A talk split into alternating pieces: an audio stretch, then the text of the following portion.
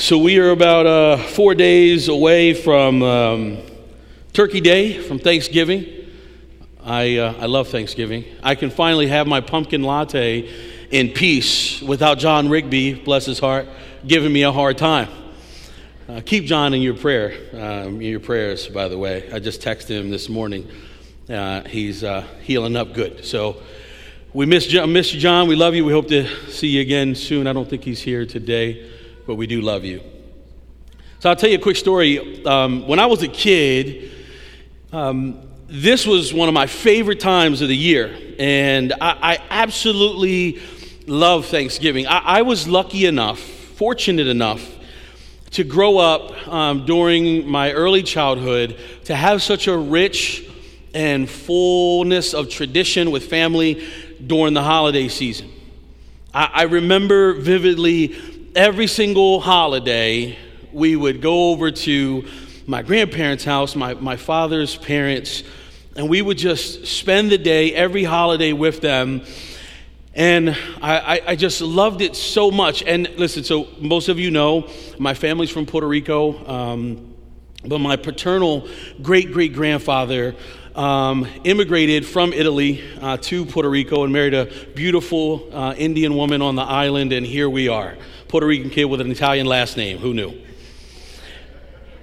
And so, what I loved about, and what I do love about the holiday season, and as I explain this, maybe you'll understand why I loved it so much, is um, my grandparents' spread at the table was amazing. Okay?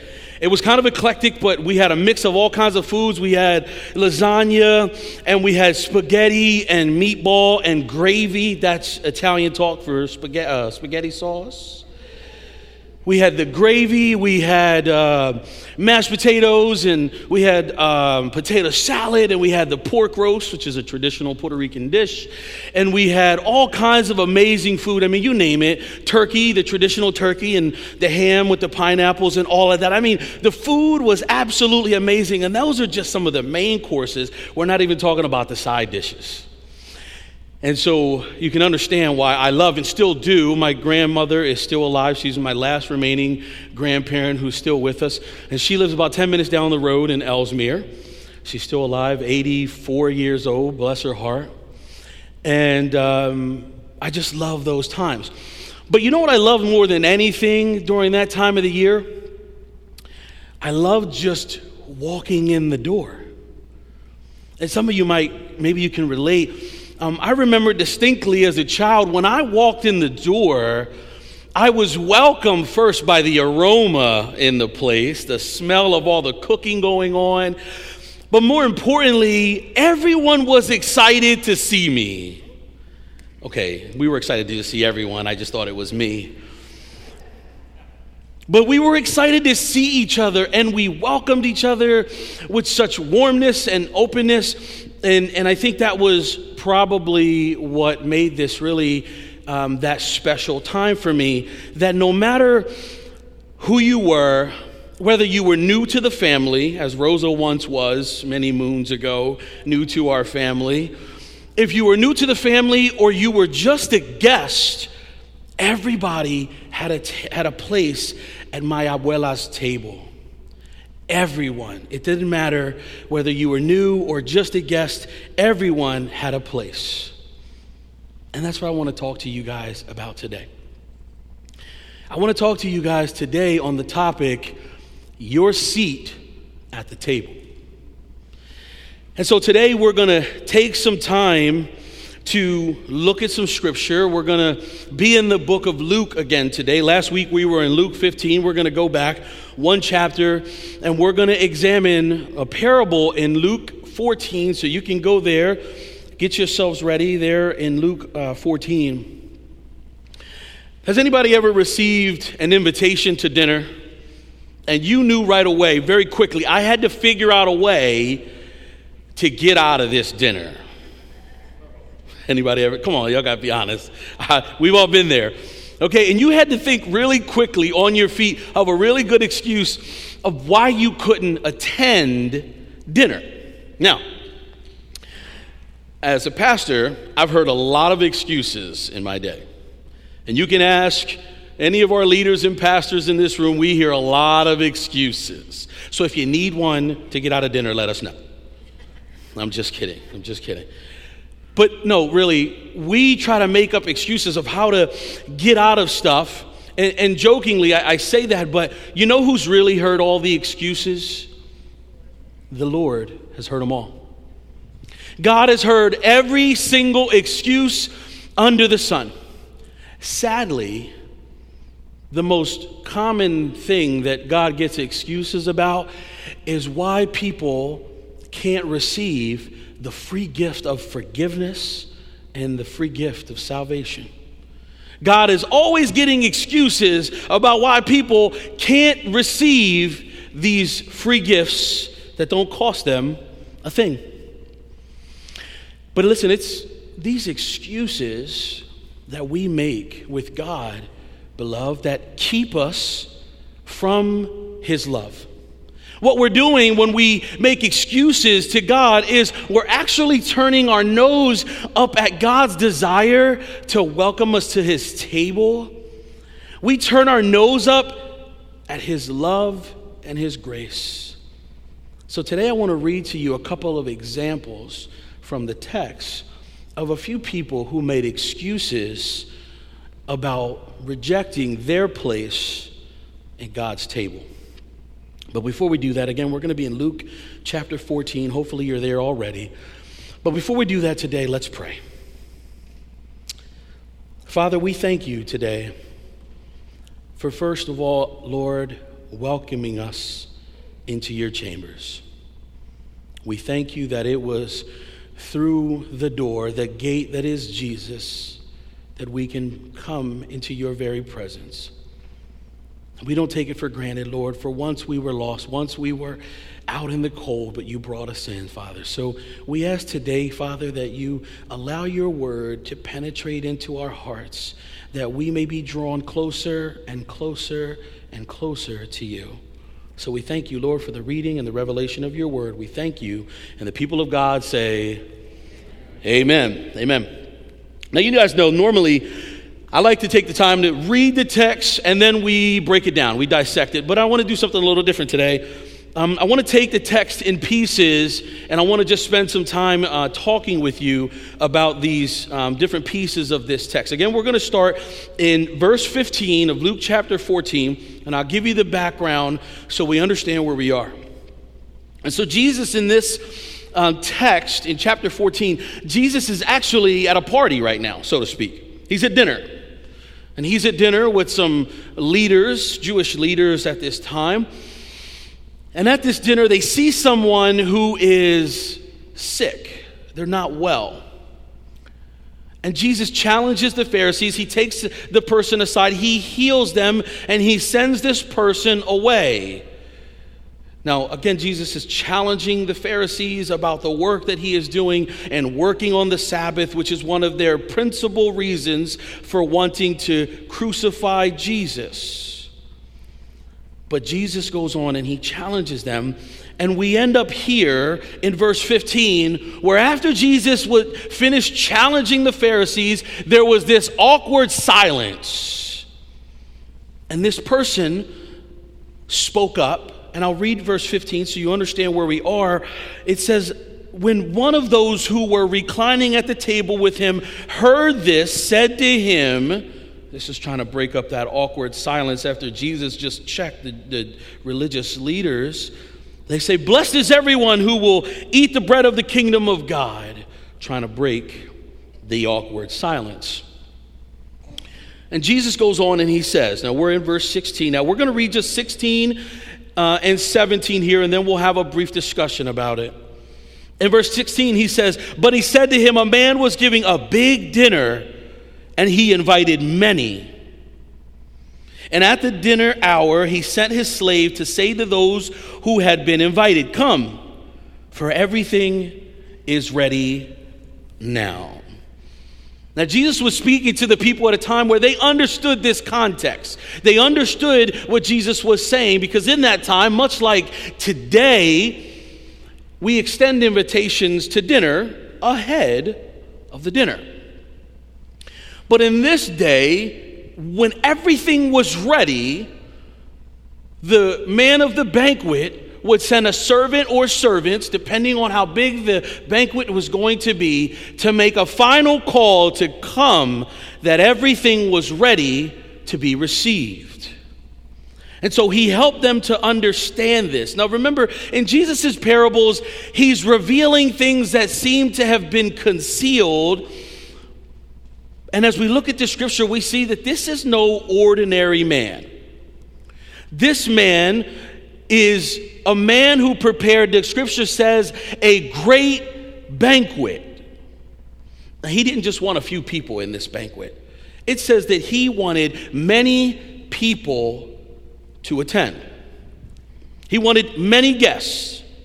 Now, in this text, it's interesting that there, in just a few sentences of this text, Jesus tells the entire history and relationship of God to his people, Israel, in just a very few short sentences.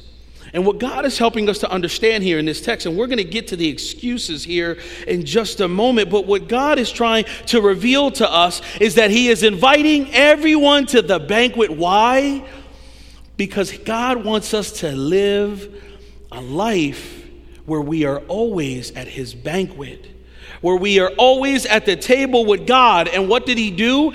God sent his servant in Jesus to let us know that the table is ready. So let's look at this scripture a little further.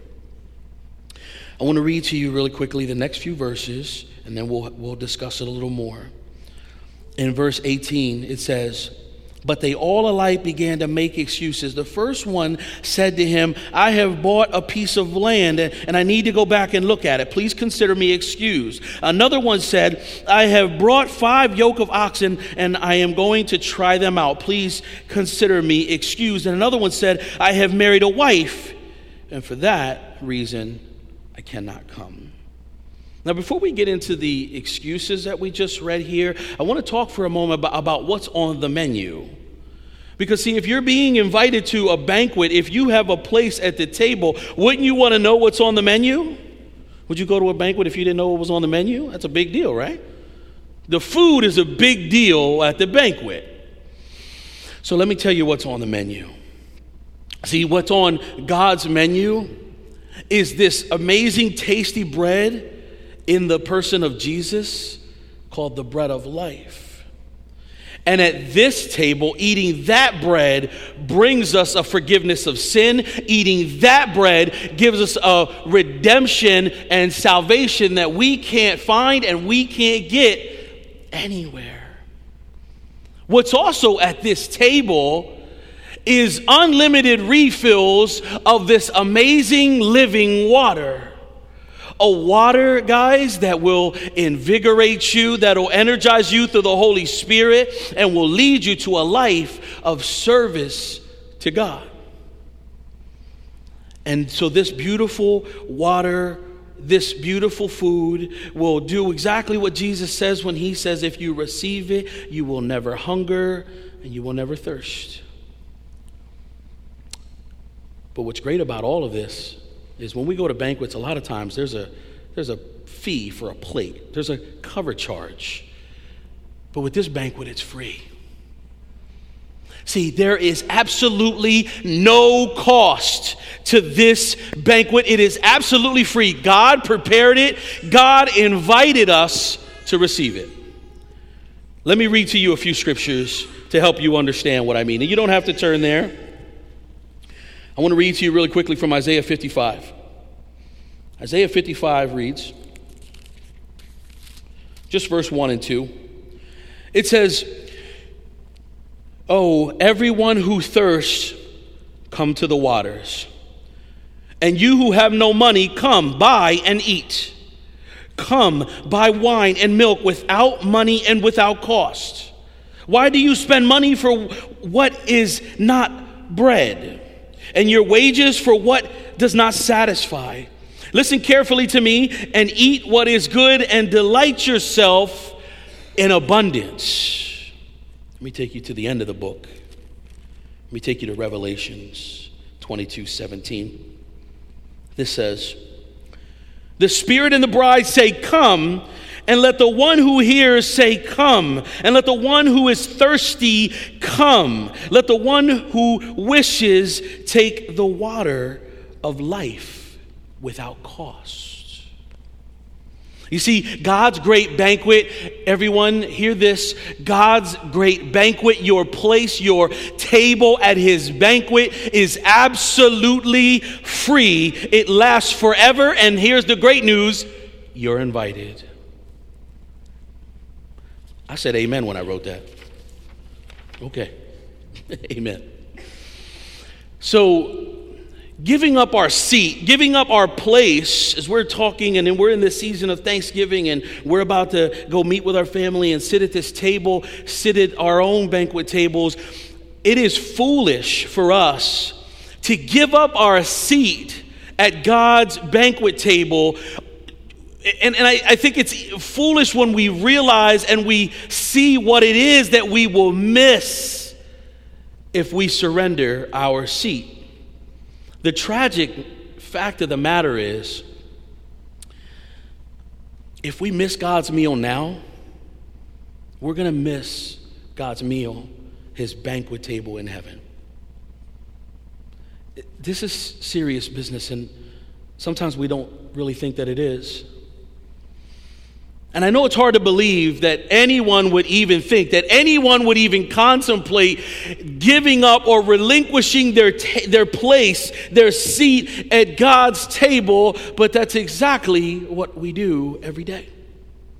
Our friends, our family, and even fellow Christians are walking away and relinquishing their seat at the table. That's hard to imagine, but it happens.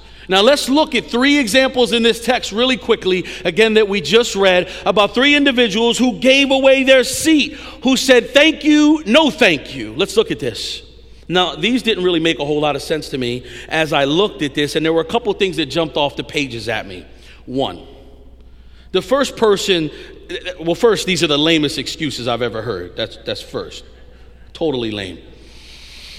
The first person says, uh, listen, I, um, as they're thinking really quickly about what they're going to say, the, the first person says, Listen, I, I bought a field, um, but I got to go look at it, so please excuse me. Who buys a field? Who buys property before they looked at it?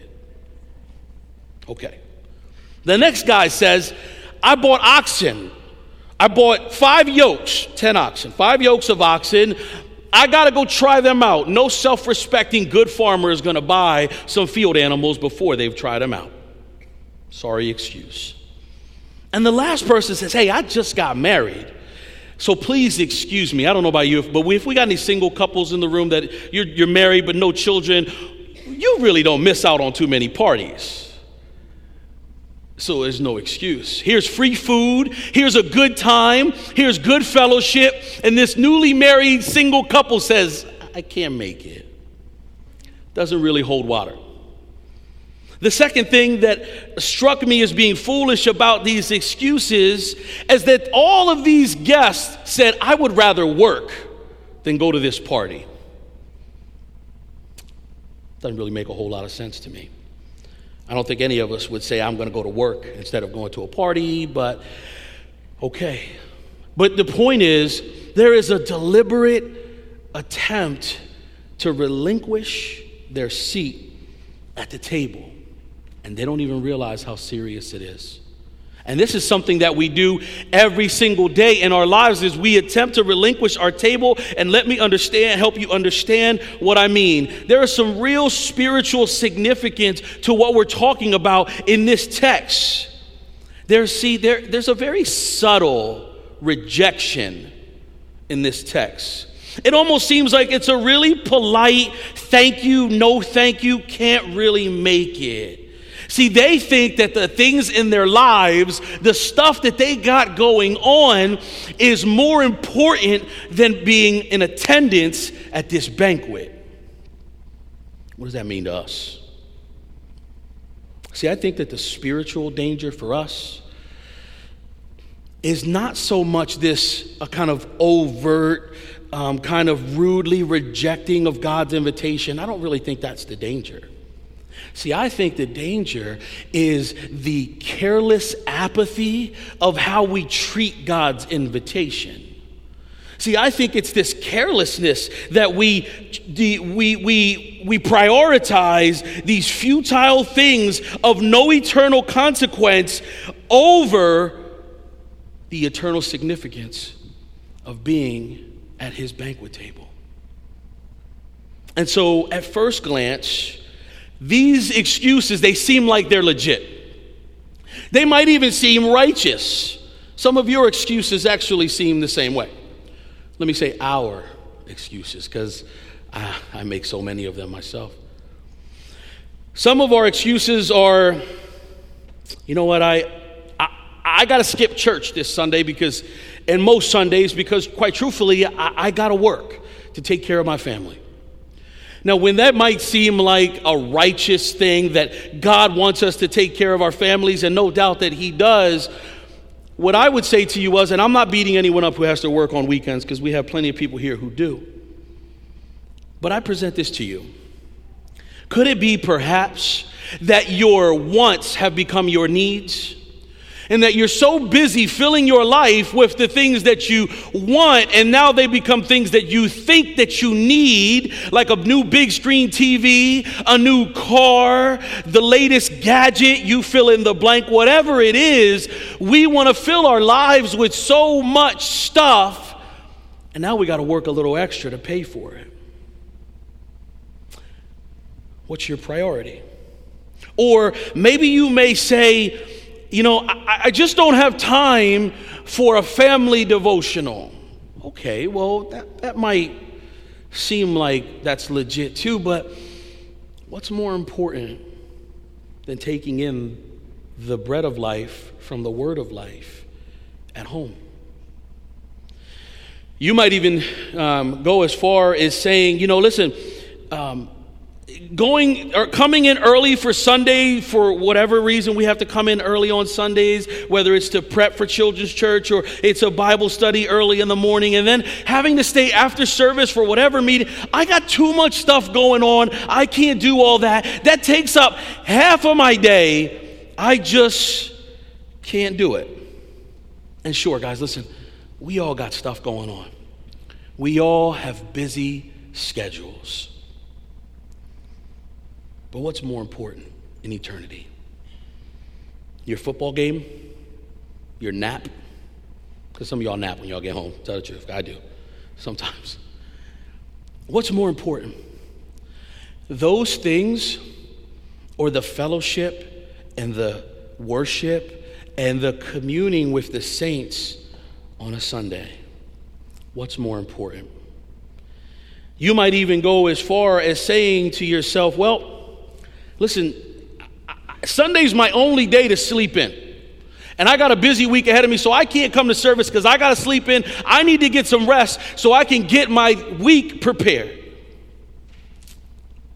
Yeah, I get that. But can I be honest with you? It really just doesn't hold water. Now, I shared with you and I wrote down those few excuses not to convict or not to condemn any of you, because to be honest with you, every one of those excuses that I just laid out for you are mine. I have said and made every one of those excuses. And the issue was never my life, it was never my schedule or my stuff. The issue was my priority? What was my priority? See, we have to put first things first. Jesus even said it to Martha. Martha was complaining that Mary was just sitting and reclining at his feet, and Martha was running around as she was working. And Jesus says, You are worried and upset about many things, but only one thing is needed. What was the one thing Jesus was talking about? The one thing that Jesus was talking about in that text was the plate of God's word that serves us his amazing salvation. He goes on in Matthew chapter 6, verse 33, where he says, and this is most of you know this scripture, He says, But seek first the king, his kingdom and his righteousness, and all these things will be given to you as well. See, when we put God, when we put His word and His business first in our lives, something interesting happens. And many of you, I'm sure, have testimonies to this very fact. When we put His business first, somehow our business seems to handle itself. Our material needs, our priorities, our circumstances, they seem to just work themselves out. So, not only is it foolish for us to give up our seat at the banquet table of God because of what we will miss, but I think it's also foolish because substituting our place at the table for the things of the world is foolish because the things of the world are worthless.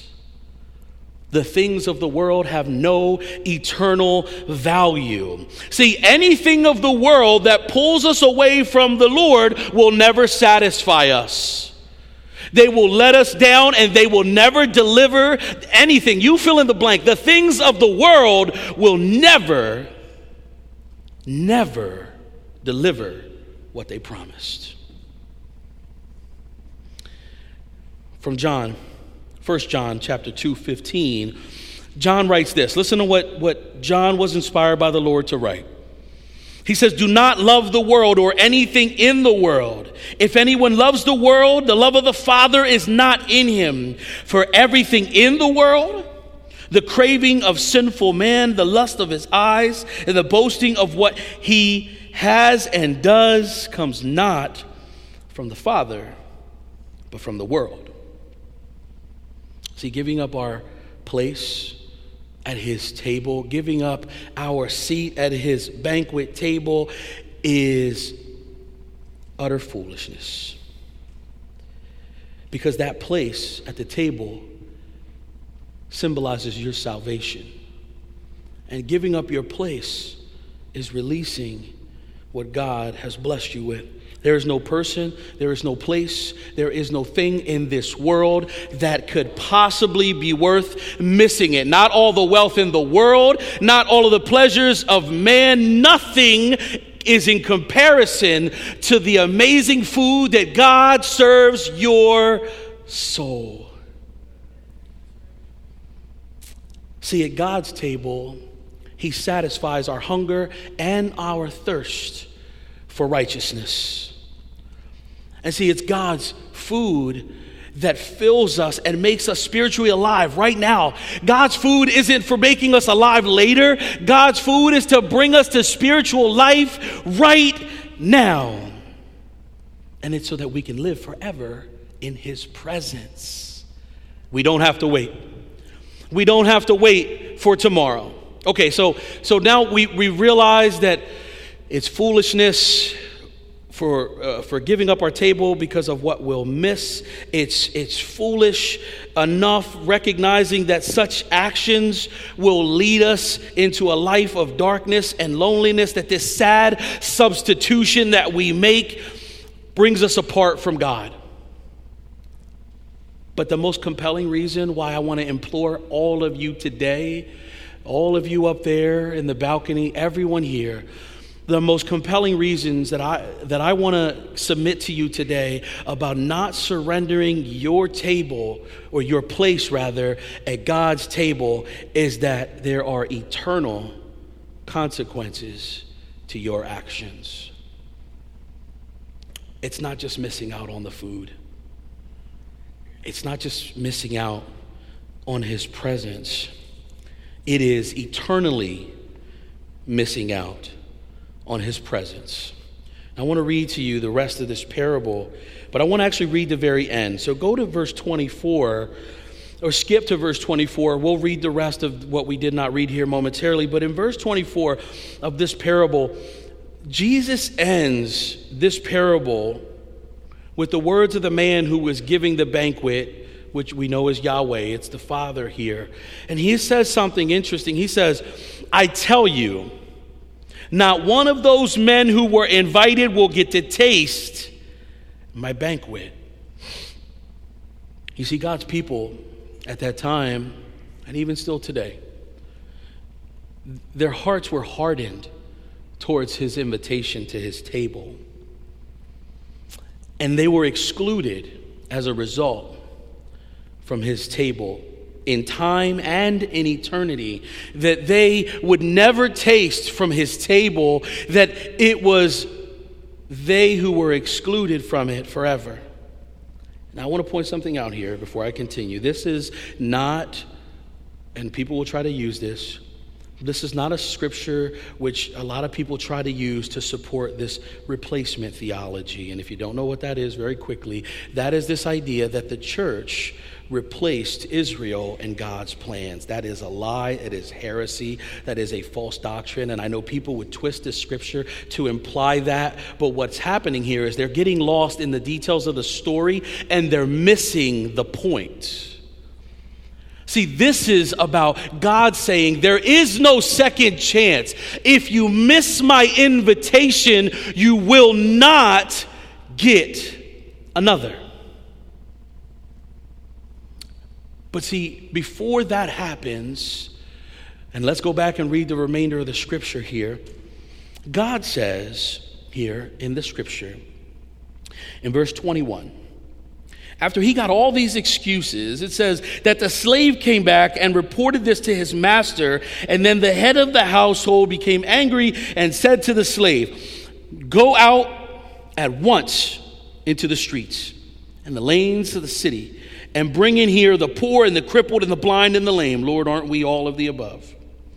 And the slave said, Master, what you've commanded has been done. And still, I circled this in my Bible, and maybe you should too it says, and still there is room. And the master said to the slave, Then go into the highways and along the hedges and compel them to come in, so that my house may be filled. This is the point of this parable. This very passage that I read you is the crux, is the point of this parable. Beloved, you got to pay attention. If you fell asleep, I need you to wake up right now, okay? If I put you to sleep, this is important. I don't want you to miss this. This is a warning, beloved. I need y'all to hear this. This is a warning for us not to surrender our place at God's banquet table. There is still room for every single one of us. There is room if you are lost, if you are strayed from God, or if you have not received Him into your life and into your heart today, God says, There is still room at my table. Invite them all to come in the lame, the broken, the crippled. God says, I don't care what you look like. I don't care what your circumstances are and what your situation is. It doesn't matter to me what you did. You are welcome at my table. Wow. That got me so excited. But here's the consequence if you say no, and He loves you enough to allow you to do that, if you say no, you will be left in outer darkness and in total separation from He who gives life for eternity. I can't sugarcoat it, guys. I have to give you the fullness of the word. You will be lost in utter darkness. If you make an excuse now, you will have no excuse on the day of judgment. I'm going to say that again for emphasis. If you make excuses now about why you cannot come to his table, you will have no excuse at the day of judgment because he gave you a chance. Now, I want you to recall for a moment how polite these people were in their excuses. Thank you, but no thank you. And so that's okay, right? I mean, they were nice to God. I mean, they were polite. And so isn't that okay? Like, isn't it, wouldn't it be okay with God if we just politely say, thank you, no thank you? Well, that's what a lot of us think. We fool ourselves to thinking that that's okay. And here is what I believe is the application for our lives today as we examine this text. We can fool ourselves into thinking that being polite with God is going to be okay, that God will love us and He will forgive us because the world tells us that He's all loving and He's all forgiving and He's just that, that He's not righteous and He's not just and He's not the judge. But let me tell you, beloved, there are consequences to saying thank you, no thank you. Let me read you this final scripture because I, I firmly believe, and the scripture attests to this, that there's no second chance. Then when God closes the doors to his grand banquet room for the last time, it will not open again. There will not be, a, can I come in? There won't be any of that. Let me read to you from Revelations 3 as we begin to close here. I want to read to you from Revelations chapter 3 and verse 20. It says, Behold, I stand at the door and knock. This is Jesus as he reads his message to the church of Laodicea. He says to the church, he says, and he speaks to us today. He says, Behold, I stand at the door and knock. If anyone hears my voice, and opens the door, I will come in. I will dine with him, and he with me.